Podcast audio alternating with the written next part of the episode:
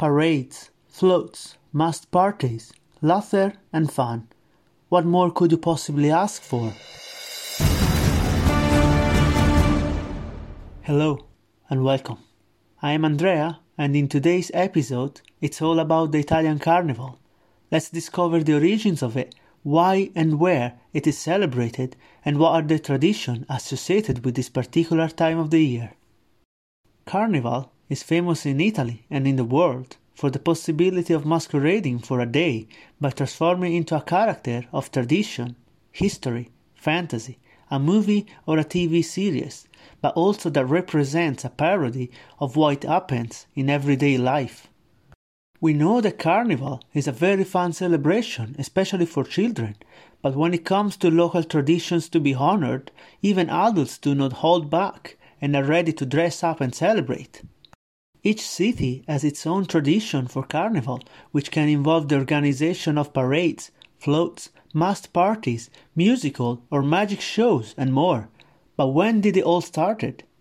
The history of the Italian carnival has very ancient origins.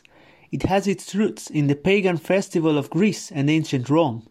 In these celebrations, laughter and the overthrow of the order were propitiatory for the awakening of the earth and bearers of fertility and luck.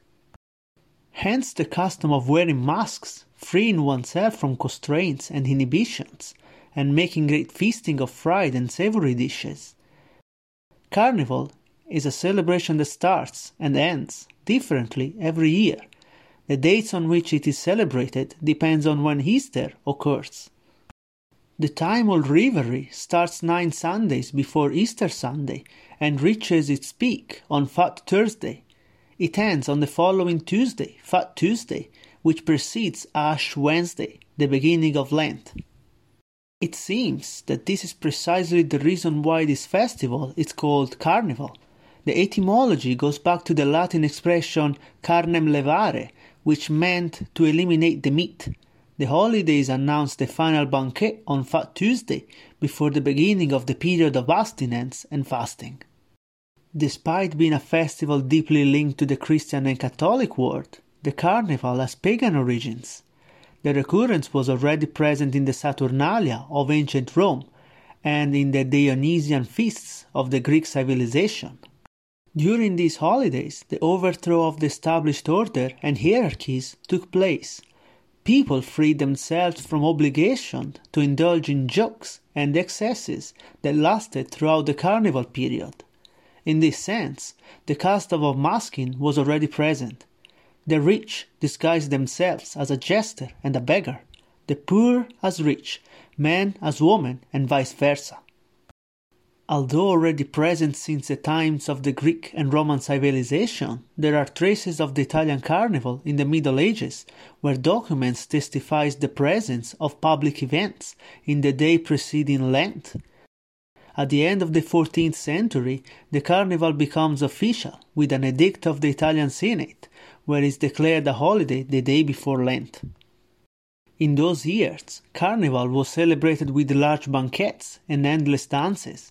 A carnival king was also elected, who guaranteed wild jokes and gave way to the temporary interruption of rules, laws, and morals. During the Renaissance period, the custom of carnival floats began to spread, which originated in Florence but soon spread to other Italian cities such as Milan, Rome, Bologna, Mantua, and Ferrara. Through these chariots, the lordship expressed their power and greatness, while the people spent their time in endless bacchanals. Usually, these chariots were allegorical and could represent biblical episodes, mythological scenes, legends about the saints and stories of Rome and Greece. In the 18th century, there was an exponential spread of carnival masks, thanks also to Goldoni's Commedia dell'arte, and within a few years, each city began to celebrate carnival in its own way. Very well known are the Carnival of Venice, famous all over the world with its sumptuous costumes, but also Viareggio with its allegorical float.